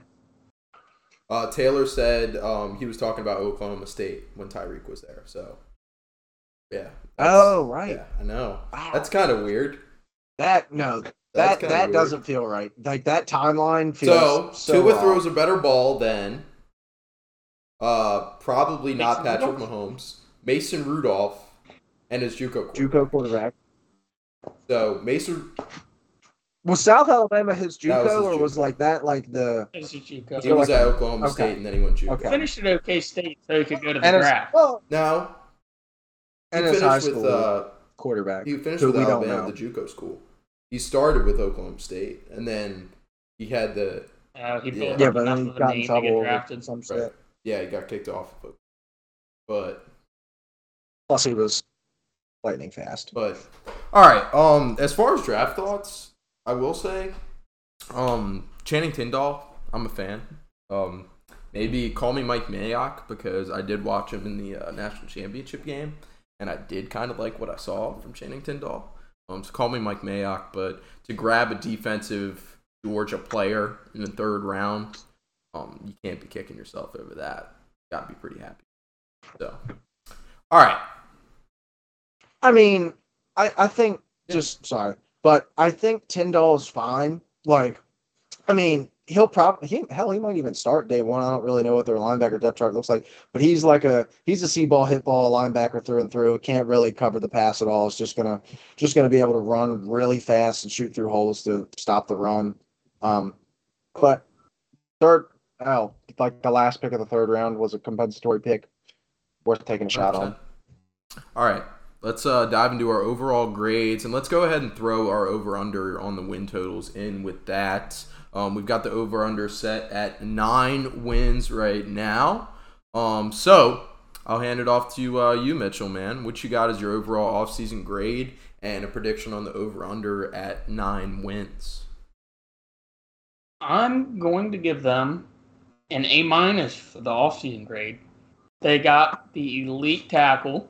They got a guy in Tyreek Hill to see if it is truly Tua Tagovailoa holding them back or not. And there's no excuses at this point. They have built enough of a team to see if it is actually Tua that can go forward for this team and actually compete for them because they have been bouncing. Well, they've been above 500 the past few years, just missed the playoffs. It's not like they're a bad team. They just haven't quite gotten over the hump of beating the better teams in the league. But nine wins. I am not too fond of that because they do have some rough games in here. They do play the NFC North, obviously, but I don't know if they can beat the Vikings team. That team's pretty solid. Lions could surprise some teams out there. Bears, they should be able to beat them. And then they have a ton of games loaded in there, like the Ravens, obviously the Bills twice. They play the Steelers, which is going to be a hard fought game because that is very different play styles between two teams there.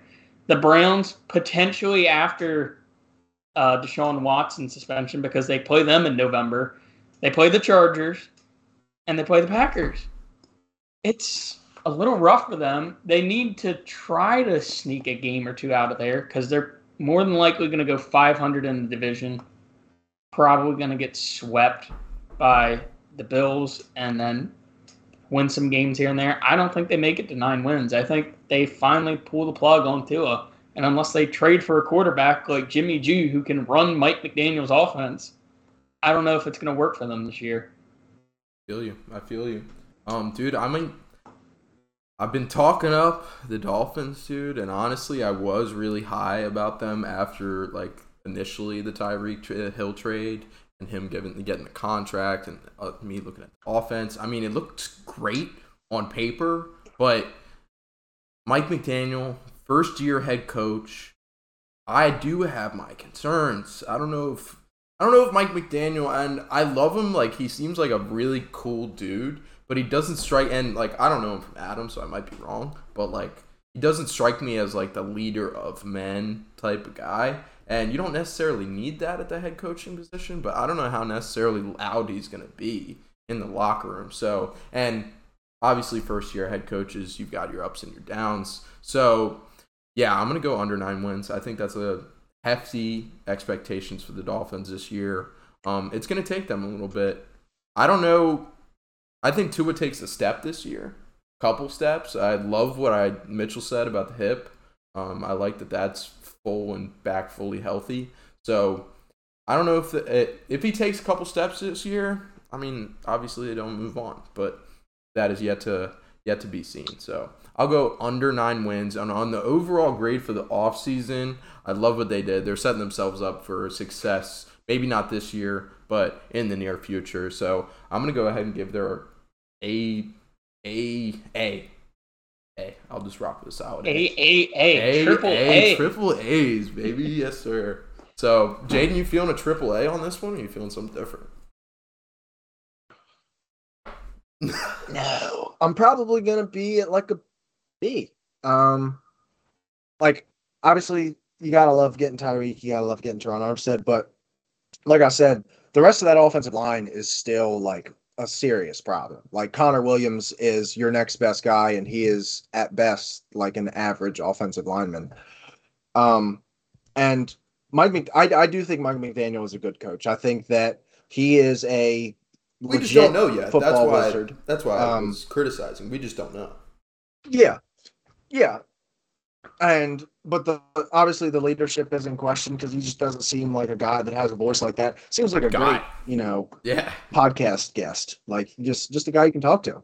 But while we're while everybody's talking about you know what Mike McDaniel is going to do for this offense and what he's going to do with Tyreek and you know how he could maybe help Tua, they're not talking about what the loss of Brian Flores means for this defense. This was a defensive unit that was constantly overachieving with the players that they had. I mean, they got guys like Xavier Howard, Byron Jones, um, Emmanuel Ogbah, but they were constantly like a top eight unit when he was there and pretty much carried. I mean, two years ago, this offense had Tua still at the level that he's playing at. They had no offensive line, they had no Jaylen Waddle, and still won 11 games.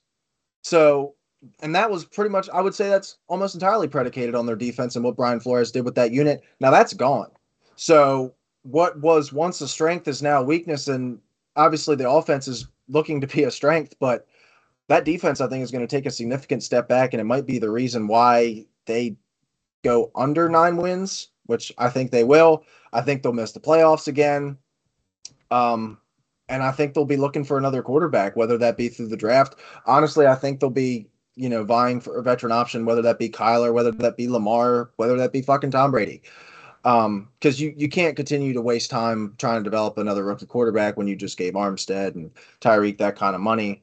Um, they do have a pretty brutal schedule. I just I feel like we've said that every team has a brutal schedule, and that's because like good. there are like 20 there yeah well the afc is really good but there are like legitimately like 24 teams that we could see making the playoffs next year like there are a lot of fucking Well, so many teams, in the teams league like now. in this And offseason, so, like, every schedule- runs that you would never expect, like the Miami Dolphins. You know, going out and getting their Yeah. guys. and yeah we're not even taking we're not even taking that into account quite yet and obviously injuries happen so like when they play the chargers and Justin Herbert may have torn his ACL. Oh, Let me put that know. thought into your That's mind, Mitchell. That's Um, bad voodoo, bro. like Jesus. Obviously like that that game we can't really predict but like there's so many good teams That's our so like every right every there. team has a tough schedule it tears- feels like Justin Herbert is Huh? going to tear his ACL. I am burning your house to the ground. That's if that that's the quote Jaden. graphic. Justin Herbert is going it's to gonna, tear that's his gonna ACL. be out that's gonna be just him like wincing just like and he's just it's Justin just like Herbert will tear it's like RG three like uh, holding onto his knee, but Justin Herbert's face just like photoshopped. It's Chase Young like with his hand on Joe Her- Joe Burrow's shoulder but instead it's Joe Justin Herbert? Herbert. Joe Herbert, the ultimate quarterback. Yeah, I was about to say. Um, so yeah, I'm gonna go under nine wins. Um, I think this this team's gonna start slow. I mean, you get New England, Baltimore, Buffalo, Cincinnati for the first four weeks. There's a lot of newness right now in Miami. You, I mean, new head coach, new left tackle, essentially a new quarterback because Tua was like in and out of the lineup last year. I, I do think they go under nine wins, and I think they might go pretty far. I think they might finish last in this Yeah. division.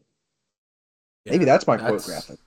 That's oh! Dolphins oh, last Hill division. where, is where, the- I, dude, I need a fucking Hot soundboard. take: Tyreek Hill outside of the top 15 fantasy. Dude, that's the receivers, next thing. I'm going. I'm going to get a soundboard pretty here soon because I need to. After a hot take, dude, I gotta, gotta hit the.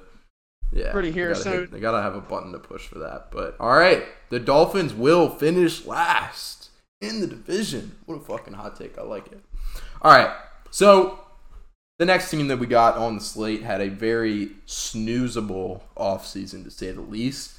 Um, but we'll go ahead and cover it, dive into our overall grade and the over under on the win totals. And the team that we got coming up next is the New England Patriots. So on the addition side, they bring in DeVante Parker, wide receiver out of Miami.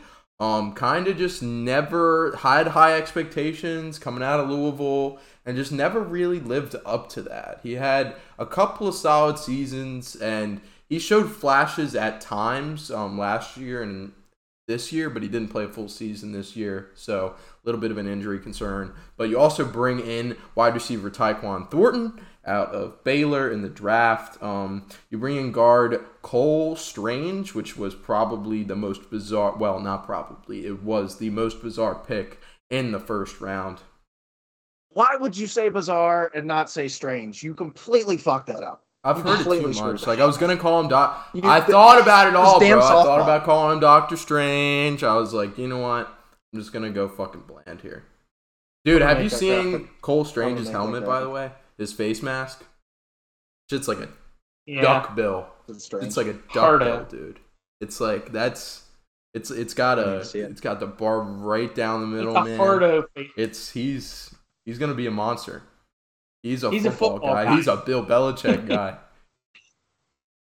Watch him be Oh, like dude, a of perennial course. all pro. Obviously, that's- he will. I remember hearing that with like Logan Mankins.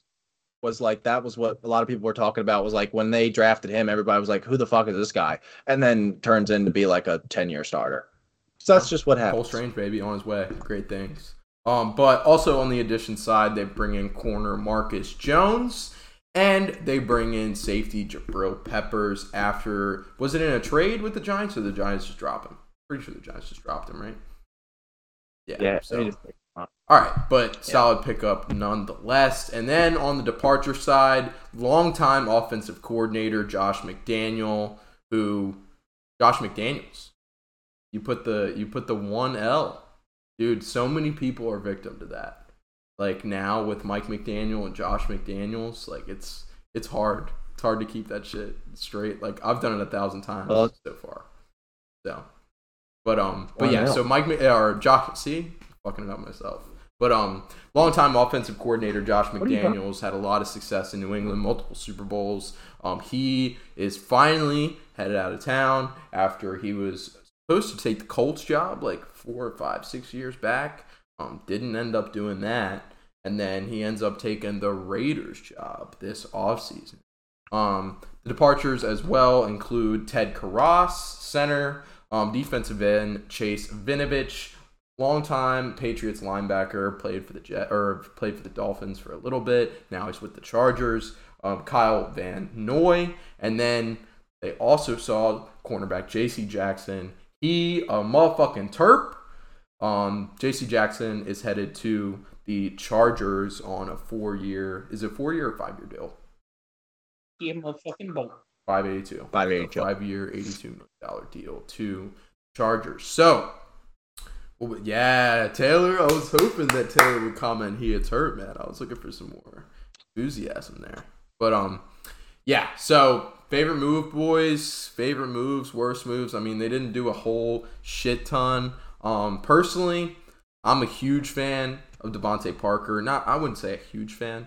I've always been a fan of DeVante Parker. I've always wanted him to do well. I've seemed to always like pick him up on the waiver wire like early on the season, hoping that he somehow picks up the form that he's supposed to been supposed to have been picked up over the past fucking six years or ever how long he's been in the league. But I'm a just being stuck in Miami. Didn't have a quarterback, so he's got his boy now. He's got Mac Jones, really solid season last year. So and I think DeVante Parker is miles better than any of the options they have in New England currently. So I think he slides himself into the number one spot right away. And, you know, you trade him for 2023 third round pick. You get DeVante Parker and a 2022 fifth round pick in return. So I like the trade return too.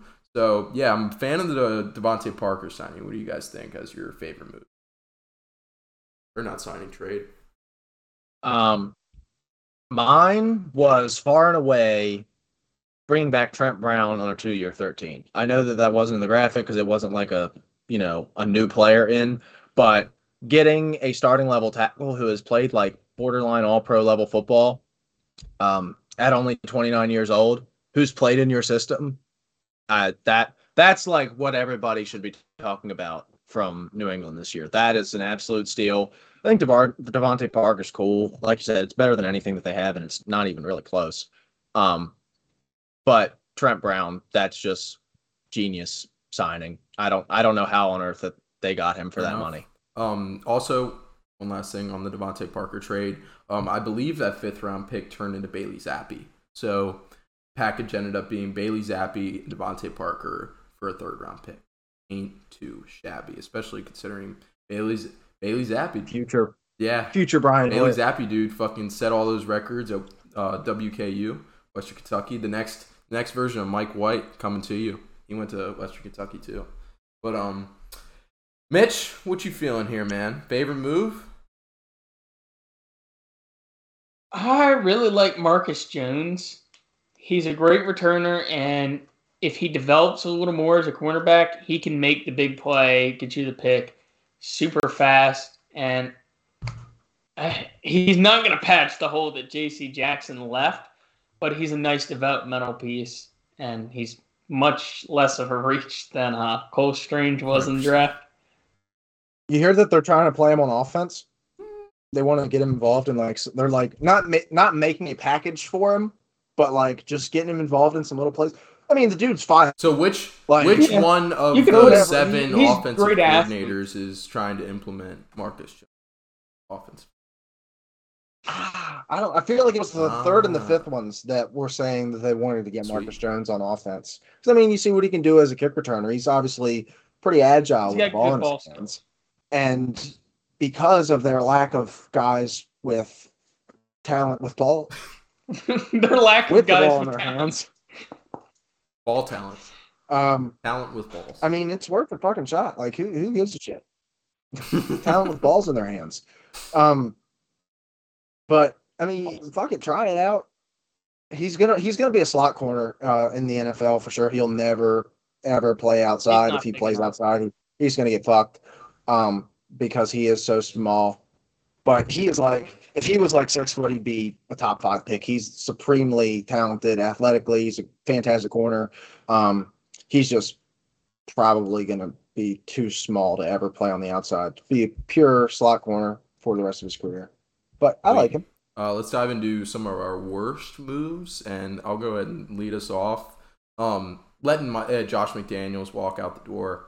I mean, that sucks. I mean, he was going, if he wanted a coaching job, he was going to get a coaching job. So he wanted the Raiders job, he was going to get the Raiders job. Like, he could have, I felt like, I mean, correct me if I'm wrong, or you guys feel different. I feel like Josh McDaniels was the most qualified candidate for almost any position because of his success. And if you're if you're looking for a more offensive minded coach, I feel like he was clear in a way the best candidate. I mean, let me ponder that one for a second. time. I mean, I don't know why that signing just felt like it got like swept under the rug to me. Like it, it just like I didn't think about it. I don't know if it happened late or what, but It just came out know, of the like blue because Josh McDaniels he was set up to be, Yeah, yeah. and a lot of Patriots fans have been saying this. He was set up to be the successor to Bill Belichick. You know, it seemed like okay, like after he didn't take the Colts job, it was like all right, so he's just gonna be he's gonna step in after. I Bill mean, heads out. like it's they'll have a guy. They put a head coach out pretty much every other year. Like they'll somebody will somebody will be able to be Bill's successor. I'm not t- entirely worried about that, but I feel like there had to be somebody, but I can't I can't think of it. So I will I will see and I'll give it. To Offensively, I mean, Hackett. no, like uh, Hackett's the only guy that you could argue. defensively, they just coast off of Bill's coattails because he's a great defensive coach. yeah. Yeah, Hackett's the only other guy that you could maybe argue was a better offensive mind. I mean, Daboll. Yeah. Daboll could 100% be in that conversation. But who's done it the longest? Who has fucking multiple Super Bowls with their offense? Who had Tom Brady? Very Who true. had Tom Brady? Very true. But he's doing the same thing with Mac Jones now. Like, is it just Josh McDaniel's system? Who knows? Uh, Is Brady a system quarterback? Bring that talk back. Classic. But um, They are doing this system. but I that sucks. Josh McDaniels leaving um, after much success in New England. Um, that offense looked so good under him last year with Mac Jones leading the charge, and I'm very curious what it's going to look like now that Josh McDaniels is gone, and if Mac Jones is still going to be that best quarterback that we saw last year from the draft class. I don't think I don't think it's going to be that case anymore. Um, and another not a fan of this move or non-move, I guess. Um, letting go of Chase Winovich and Kyle Van Noy, Kyle Van Noy especially. Um, you brought back Kyle Van Noy to like you know remind all the dudes in there what the culture was, and then Chase Winovich, obviously drafted by the Patriots, he was a big culture guy. Those were two pillars on your defense that kind of embodied the Patriot way, especially Kyle Van Noy. And you let those guys leave packing, um, kind of a hurt to your culture, in my opinion. But those are some of my worst or least favorite moves, I guess, or non moves. But um, what you boys feeling? I mean, the obvious, like I'm. This has been said a hundred thousand times now. Cole Strange, probably a reach. Like this is like a classic. Don't, don't overtrust your own evaluations. Like, there's a They have a board of like 15 people. Yeah. And that's and look, they, they they like it. them in Seattle are like the two teams where every year you have absolutely no idea what it is they're going to do. And here we are again. Cole Strange was I'm pretty like PFF's like 84th ranked player, got picked 29th. Um like if you like a guy, that's great. But there's a reason why the media, the other 31 NFL teams don't have him as a first round player. Like maybe it's because he's not that good. Like you can like him as much as you want, but you could have you could have probably got him in the second round. Like and, and at the very worst, trade back like into the first half of the second round. Like I'm not saying also- just wait until your pick. Bill Belichick. So like, Yeah. if Let- Bill but listen, Belichick Bill felt Belichick- so strongly about Cole Strange that he wanted to reach, obviously it was a reach. I don't mind the Cole Strange Oh. pick. What bothers me is Yeah. the Tyquan Thornton That pick. was my you could have next gotten him two or three That rounds later, Well, and see, there were so many receivers on the board. see the thing You still had Skyy Moore there. You had George Pickens there. There was so much more talent available than Tyquan Thornton, who is a go route guy. That was the dumbest pick of the draft. See, the thing with Tyquan Thornton is like, was it the dumbest pick of the draft? Probably not. Was it in that conversation for sure? But everybody wants speed. So, like, to say that he would have made it But to like day good three? at the ball. No, he no, he's not. But to like say like if they loved him, if they had a Cole Strange type evaluation on him, where you know they really really liked him, maybe more than everybody else, he's probably not going to be there on day three. Like if you if you really wanted to wait that long, because teams want speed, and he him instead of is Jack speed. Jones in round There at the was start of round three. the same argument four. can be made. Why did Wan'Dale go so early in the second round? It's because there was a run on wide receivers. Everybody was drafting wide receivers, and everybody wanted to get their guy. And whether or not Tyquan Thornton is a good pick, I mean, that's up for debate. But obviously, he was the Patriots' wide receiver, their favorite wide receiver. So they went up and got him. But Baylor wide receivers, man, just recently stink. I mean, we Denzel Mims Yeah. a couple years ago. I mean, I where the fuck I is think he now? I think Strange has a way higher shot of panning out than Tyquan by far. Who? Because Bill can't draft receivers anyway. Mhm. Oh yeah. I mean, when you get drafted to New England, you are immediately set back by like three years if you are a wide receiver. Also, I just want to point this out. So, what, probably two months ago, we or I went on that little mock draft special, the first one I did. There was this dude on there, and he was just like, I don't know what happened. He was drafted for the AFC North, dude, and he just started like drafting players out of left field. Like he was like legitimately like in the we were doing a second round, and he was like pulling up names that weren't even in PFF system. So like, and I, I don't know what he was doing. I and it wasn't even like he was joking either. He like was dead serious the entire time, and he took Andrew Stueber for the Steelers, and I was like, what the fuck are you doing? And New England got him in round seven. Dude, and, he- and he's gonna he's gonna be legit. And, dude, if he does, man, I'm sorry, but I like and you were like doing fine until like I don't know, it was probably like halfway through the second round, something just clicked, and you just like started listing off names that no one has ever heard of. Like I don't know where you found these guys. We were doing on the PFF mock draft simulator, and he's like, "Did I miss him?" No, he's just not there. But Andrew Stueber was one of those guys, and also, I'm so glad that New England was here because I was like starting to feel bad for going on little tangents when we were doing the Jets and the Dolphins and the Patriots or fuck and the Bills because the Patriots don't have anything to talk about except for Cole Strange. Yes. Very strange. So, and because we're almost done. Right. I mean, that's not exciting. I mean, you Yeah. just you can almost group last offseason and this offseason together for the Packers, you know, because they went all in last offseason. So, all right, boys, let's dive into our uh, overall grade for the Patriots offseason and an over under on the win total. Uh, the line sits at eight and a half wins. So, Mitch, I'll hand it off to you first, boss. What you got? Oh, Get ready for an Instagram here they're not going above 500. And Bill Belichick's empire is falling apart, and the last piece that was Josh McDaniels. He was the last piece of the Tom Brady era, and that was the last piece of Wow. magic they had.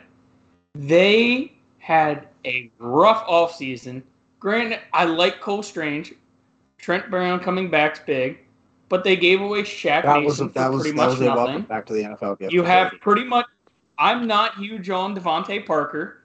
He is a starter, but like wide receiver two, three. well for them. He's Yeah. yeah. He's not great. They lost an All Pro pretty much in J.C. Jackson. I'm pretty sure he was an All Pro at one point. You lose, like Kane said, a heart and soul guy like Kyle Van Noy, one of the great guys. You cut him. He didn't have a big contract. You cut him for pretty much nothing. It, it just seems like things are going to crumble. They don't even have that hard of a schedule, but I don't think Mac Jones is that guy. You can try to game manage all you want. It's just Bill's not offensive minded enough, and he doesn't have Brady or McDaniels anymore. He's going to have to try to groom somebody, and maybe McDaniels is grooming somebody in the works, and that's why he finally left. But I, they don't have the pieces on offense. I think you need creative in-game scheming, which is probably what McDaniels was doing. I, I think it's going to be missing, and that offense is going to be lackluster, and the defense just lost an all-pro and a heart and soul guy. I don't think it's going to work out think. for How them. about another? I'll hop onto your hot take and I'll add some more hot take vibes. Oh, they finished last too. That's another hot one. Fuck, I think the Jets beat 'em in the That's division. a huge one. I to I love the thought process there. Like Josh McDaniels, that's the last piece of the Patriots dynasty that was that is out of there, and now we won't see that dynasty return for many years to come. I I fuck with that. I feel like that is a legitimate chance of happening. Um, I'll go ahead and say that every quarterback that was drafted in Mac Jones' class in the first round, every quarterback, minus maybe Justin Fields, will have a better season than Mac Jones did. After Mac Jones had the best season out of all of them this past season. That's if you want to throw that on a quote graph. But Jaden, what you uh, what you got for your overall grade and uh, over on the win total? Oh yeah, what was your all overall grade? A lot of Instagram What uh, what'd you have for your overall grade, Mitch? Uh, D. Where were we? All right, I'll go ahead and take the. I'll go ahead and give him a C minus because I do like DeVante Parker. Um, and is DeVante Parker alone worth a C minus? Probably not. Um, I guess we could throw in Jabril Peppers in there too. I mean, I guess I'm a fan. Um, kind of beef up that secondary after the loss to J.C. Jackson. Um, but yeah, I'll go ahead and C minus, and I, I'm aligning with Mitchell, man. I think they'll go under eight and a half wins. Jaden. Yeah, um, I'm gonna go D minus, and the only thing that holds it from an F is Trent Brown. If they sign Trent Brown to a big deal or they let him go, this will be an F. Um, you let Josh McDaniel out, McDaniel's out the door. You have a terrible draft. You only lose good players. You don't really bring anybody in that's worth a shit. Um, that is a terrible offseason. And, you know, outside of Trent Brown, that's how you create an F level offseason. So, going to get a D minus. Trent Brown saves it. Um, if he's not good, you know, I will. If he's not good in seven months or however many months, I will come back here and say that this was an F. So just put me down for that. Good But shit. and that'll be on a that'll be on a quote graphic seven months from now. You know what? You guys gave him. Tentative F. I cannot sit here and give him Trent Brown sucks. DeVante Parker. I'm gonna downgrade to a D plus. So there's that. So D's across the board for the Pats in the offseason. Sheesh. End of a dynasty, man. All right, boys. Well, They win the Super Bowl next year. might as well, dude. I mean, that was what we were talking about last year. Uh, will the Patriots continue to run the division? But I think that era has come to a bitter end. But all right, what uh, what division we got upcoming next next week, man? Should be the AFC South, which is a little boring, um, because they have two of the worst teams in the NFL, and the Colts, who got Matt Ryan and Gilly, and Declining the Titans. Titans, who I had to put, yeah, Lost AJ I'm- Brown and Malik got Willis was on their graphic, dude. For the Colts, I had to put Alec Pierce. So Oh, yeah, shit. that's rough. dude, I don't know. He's the uh, Alec Pierce is the running back out of Florida, right? They have they got a turd. Well, I was Nick gonna put Bolas. I was gonna put Nick got a Cross, year. but and like it, I'm never gonna find a Bernard Ma- Raymond jersey swap, but they did have a bunch for Nick Cross because Oh, you meant you had page. you had to put the Pierce jersey swap. Oh, Yeah. shit. Yeah. That's oh That's dude dude bad. you don't even know for um. oh, You have the shit, Philip Lindsay one. I one. gotta do that, but for the Raiders, I had to put um Dylan Parham. So yeah, that's rough.